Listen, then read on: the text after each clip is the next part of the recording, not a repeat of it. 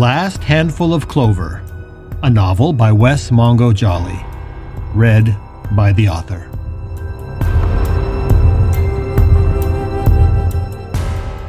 Book 3 The Stone in the Stream.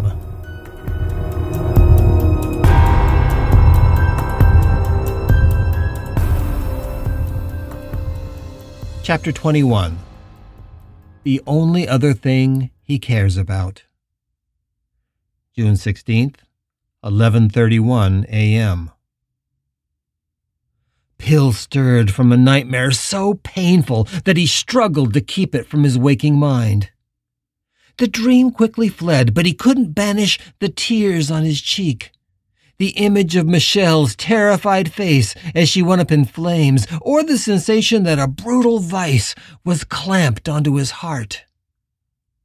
With a gasp, he forced his eyes open and the room swam into focus.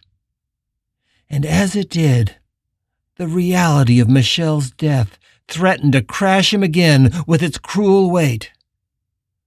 For several minutes, all he could do was wait for that anguish to pass and search desperately for a reason to go on.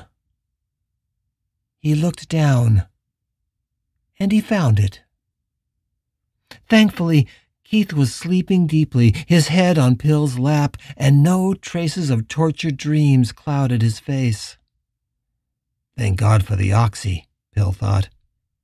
He considered taking one himself, but the desire quickly passed.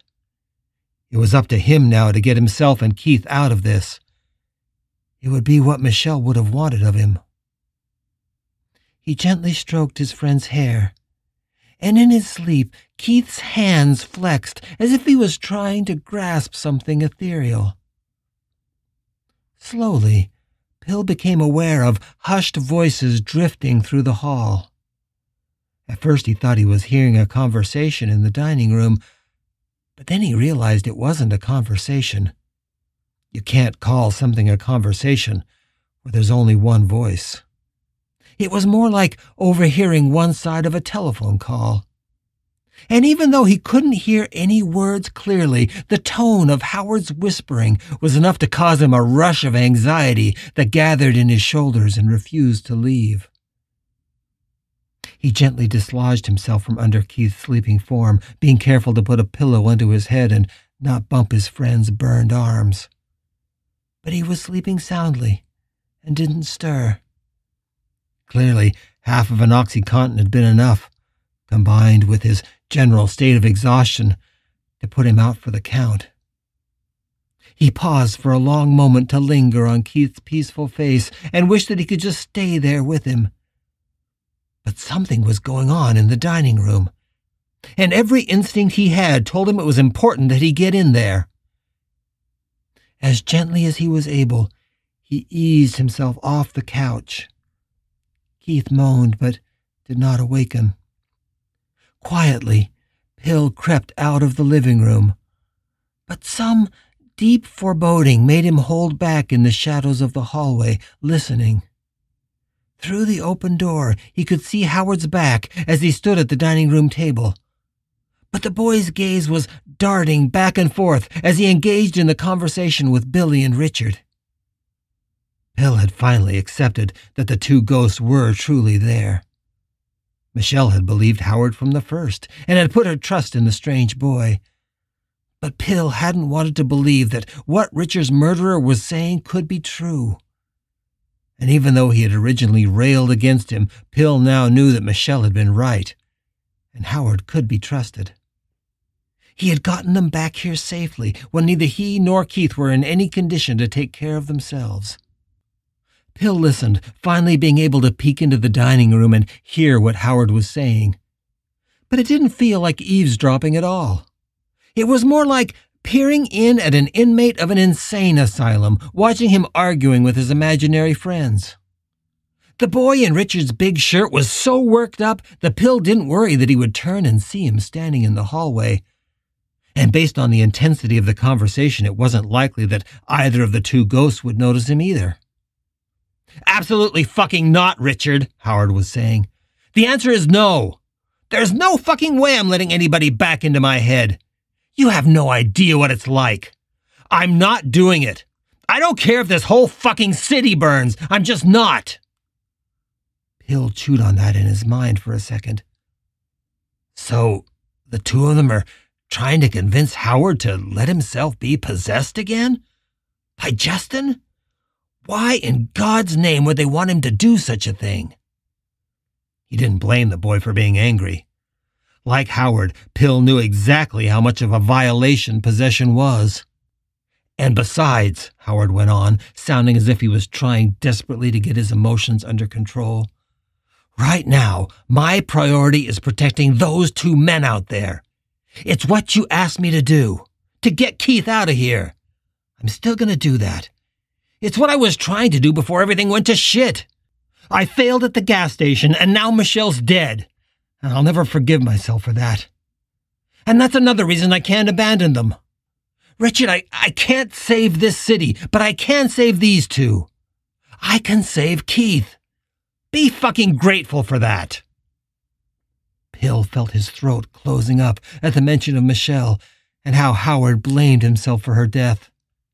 His first impulse was to rush into the room and reassure the boy that he didn't blame him for what had happened. But something kept him firmly rooted in place, continuing to listen to the one sided conversation. You and Billy go to Dugway, Howard said, if that's what you want to do. When you get there, find somebody else to use. Hopefully, a, a soldier with a gun. But you're staying out of my fucking head. All at once, Howard's agitation quieted, and he turned to his right shoulder as if he was looking at one of the two ghosts who had spoken to him softly. The boy smiled. It's okay, Richard. After killing you, I think it's the least I can do, he said. Pill felt for Howard in that moment, so tormented by the guilt of what he had been forced to do that he was now committing to save him and Keith almost out of penance. Michelle had definitely been right about the boy's character. Pill didn't think he'd have that much strength and courage had the shoe been on the other foot. It was at that moment that the one sided conversation went off the rails. Pill could tell that something serious had shifted, not because anything Howard said, but just because of the demeanor the boy was projecting. Indeed, he, he didn't even speak for the better part of a minute, but the anxiety and disgust that welled up in the boy's body was shocking. And yet, not as shocking as what he said when he finally spoke again. Richard, weren't you listening to me? Howard asked. You have no idea how much of a violation it is to be possessed. I told you it feels like rape. It fucking is rape. Who knows how many times you'd have to possess Pill to make him a medium? How could you do that to him? Pill's vision went blurry. Had he heard that correctly? Was Richard proposing to turn him into a medium? Howard had explained to them last night that the way this had happened to him was through multiple possessions by the ghost of Justin Kimball, and that it was something that almost never happened in the world of the dead. Becoming a medium was something that could only happen through the traumatic process of being possessed, over and over again. Howard was convinced it had nearly destroyed him. And now, Richard was proposing to do that? To him? He had no idea why Richard would propose such a thing, but it infuriated him. And every uncharitable thought he'd ever had about Keith's lover poured over and through him. That son of a bitch, Pill fumed. That unmitigated, selfish bastard. Pill cleared his throat and stepped into the doorway. Howard turned around, looking like a deer caught in the headlights, and Pill took a single step forward and into the room.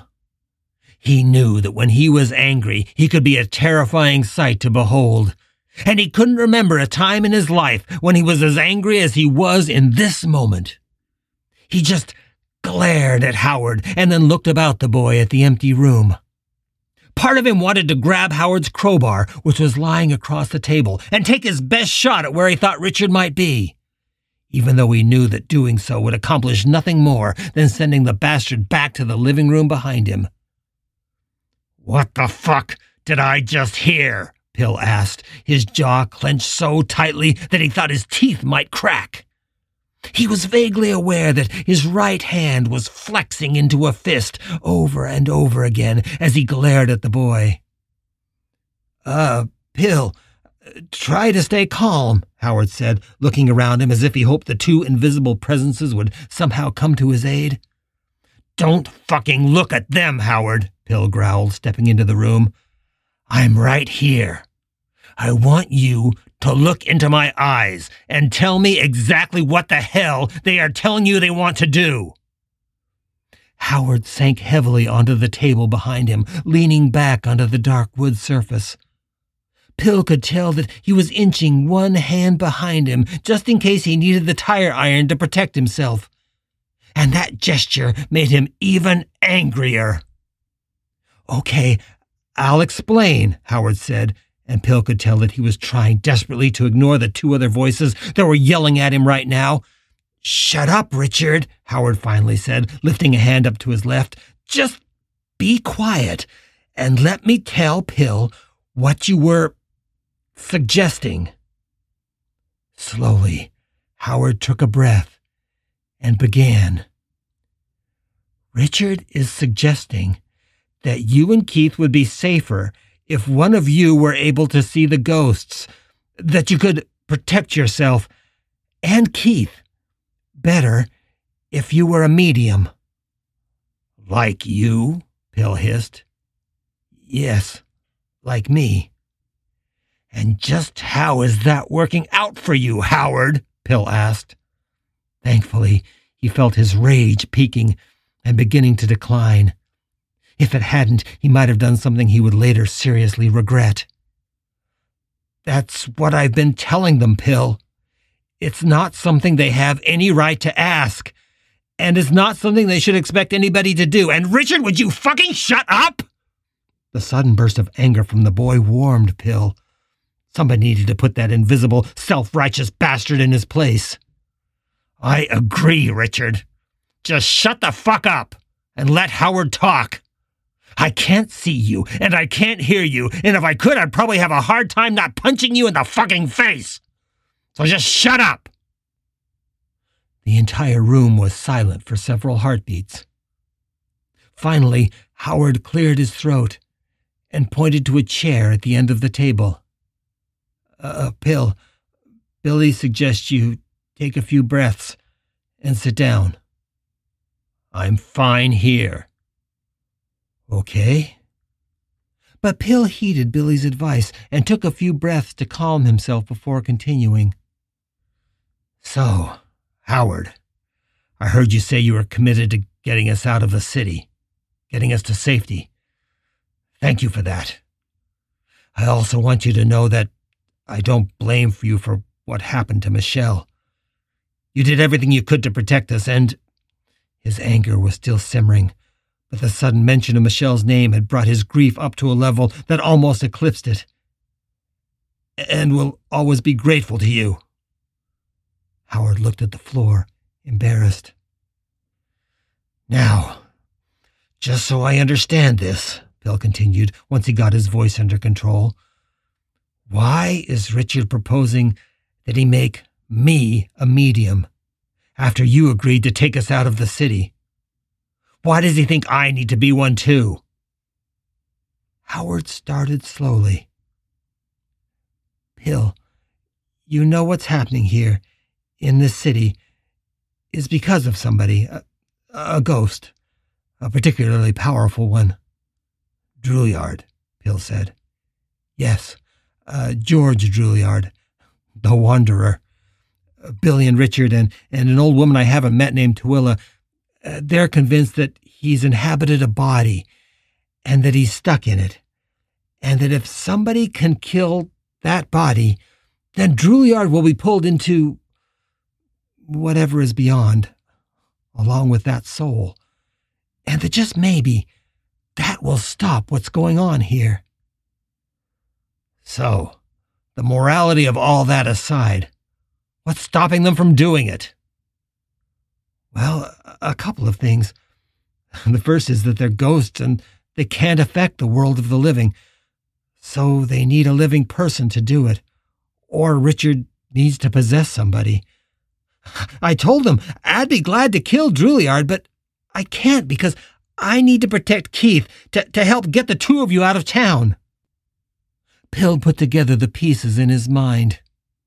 Richard and Billy wanted Howard to kill Drouillard, and the only way they could get him to go with them and do that would be to convince him that Keith would be safe with another medium. With him. He could imagine Richard's thought process, and what galled him was that the man wasn't wrong. He knew Pill was bigger and stronger than Howard, and so more likely to be able to rip apart any ghost that was threatening Keith. And maybe Richard no longer believed that Howard could protect them since he had failed at the gas station. Even more logical, if Craven perhaps, was Richard's thought that he'd rather have Pill with only one person to protect rather than Howard, who would have two. It all made perfect sense from Richard's perspective. But it was still a pathetic, selfish thing. And in that, it was classic Richard Pratt. He had always sensed that the man would do anything to get what he wanted, no matter if it meant that other people had to suffer. His disgust and hatred of Richard Pratt flared anew. Howard, Pill said, his voice steady, can you point out to me, please, exactly where Richard is standing? Howard blanched, and Pill knew he was calculating whether Pill would leap at the man if he knew where he was. But slowly, he gestured to his left, to a spot near the end of the table. Pill quietly turned and closed the door to the dining room, hoping that what he was about to say wouldn't wake up Keith in the next room. Then he turned and walked slowly up to the empty spot of air Howard had indicated. He could sense nothing of the man there, although he wished that he could. At this moment, he wanted to speak directly to Richard's face, not some empty spot of air. Are you aware, Richard, he began slowly, that Michelle is dead? The empty air didn't answer. Have you given even a moment's thought to that? This was Michelle. She was Keith's best friend. She knew him in high school, and I venture to say she knew him and loved him far better than anybody else in his life, and that fucking includes you. Michelle was my wife, and I loved her. And she loved Keith. And she was fucking killed by something that, as far as I can tell, you might have put into motion. Richard says, Howard began. Richard, I told you to shut the fuck up, Pill said, without turning to look at Howard. I don't care what you have to say, and I'm not here to listen to you. Right now, you need to listen to me and you need to hear me. Pill took a deep breath. Richard, you are a fucking selfish piece of shit. I never had any idea what the hell Keith saw in you. Keith is one of the sweetest, kindest, and most gentle men I have ever known, and he adored you with every cell in his body. He still does, as far as I can tell. And I know that he always will. But to my mind, you have been nothing more than a user. You might have loved him, but you always loved yourself far more, and you made everything in your life with Keith about what you wanted. We all supported Keith because he loved you so much, but you need to know that to Michelle and to me, you were pathetic. You never deserved him, and you still don't. Pill could feel Howard looking at him now, as if he was trying to decide whether to relay what Richard was saying, but Pill put his big hand out and pointed at Howard's chest. Don't you fucking dare, Howard! I'm not done. Howard subsided and put his head down. So, have you even taken a minute to wonder how the death of Michelle has affected Keith? or how it has affected me? Or are you just so concerned about this little war game you and Billy are playing that you can't take time to even wonder? Just how is it, you selfish son of a bitch, that you'd suggest putting me through what Howard has been through just hours after losing my fucking wife? How can you even think it is your fucking right to even consider it? He half expected Howard to interrupt, but the boy was still just looking at the floor. What Howard told you is absolutely right. I don't give a fuck about your little war. I don't even really give a fuck about what happens in this city. This thing has already taken from me the one person who meant more to me than anything else in the world, and what it has left me is. His voice failed, and for a long moment he tried to make the next words come out. But they wouldn't. What it has left me is. the only other thing I care about. Keith. Howard whispered. But Pill wasn't sure if it was him speaking or him repeating Richard. Yes, Keith, he said finally. He found he could no longer stare into that empty spot of space. He felt Richard's invisible eyes on him, and he turned away. Yes, the only thing I care about now is Keith and keeping him safe and getting him out of this nightmare. And I can feel your eyes on me, Richard, and I don't care in the least whether you're feeling fucking jealous or displaced or angry or happy, because I don't care about you in the least. I never really have. But I have always loved Keith. And if I'm going to have any reason to live after this thing is over, it's going to be because I got him out of here. Howard stood up and walked over to him. He could sense the boy standing silently beside him, as if he wanted to put a hand on his arm or even hug him. But he didn't. And for that, Pill was grateful. After a few moments of silence, Howard whispered, Richard would like me to say, I told you, Howard. I don't care what Richard wants. And I don't want to hear what he has to say. So just butt out.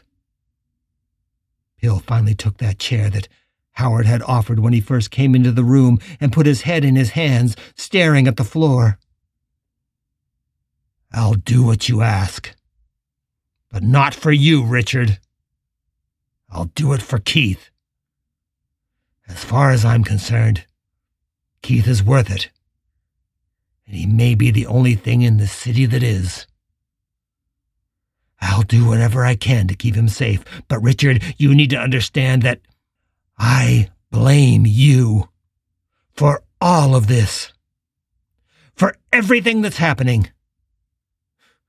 Keith never wanted anything except for a quiet, happy life. Richard, you've stolen that from him. I'm taking Keith out of here to keep him safe. And if I have anything to say about it, we'll never come back. And Richard, you can go to hell. Literally. Now Howard did touch him. He came around in front of Pill and knelt at his feet, looking up into the big man's face, and put a hand on his knee.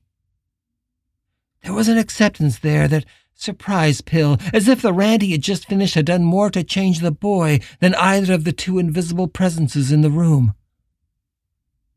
Pill, are you sure? This isn't going to be easy. You know what it's like to be possessed. It's a brutal thing. And there's no way to know how many times Richard'll have to do it before you become like me. Before you become a medium. I understand, Pill said simply. After a moment, Howard spoke again. And Billy wants to make sure you understand one more thing. If you become a medium, you'll never again be anything else. It's permanent. You'll live between the world of the dead and the living forever. Billy wants to make sure your heart is ready for that. Pill's eyes swelled. Could it mean I'd see Michelle again? Howard looked up before replying. Billy says no, that's not likely. The chances she'll return are slim.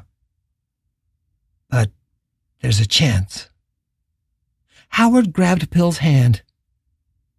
Billy says yes, there is a chance. You should pray that she doesn't. But there is a chance. Pill was silent for a long time, but then put his big hand over Howard's. He took a paper napkin off a holder in the center of the table and wiped his eyes. Then tell them I'm ready, Pill said.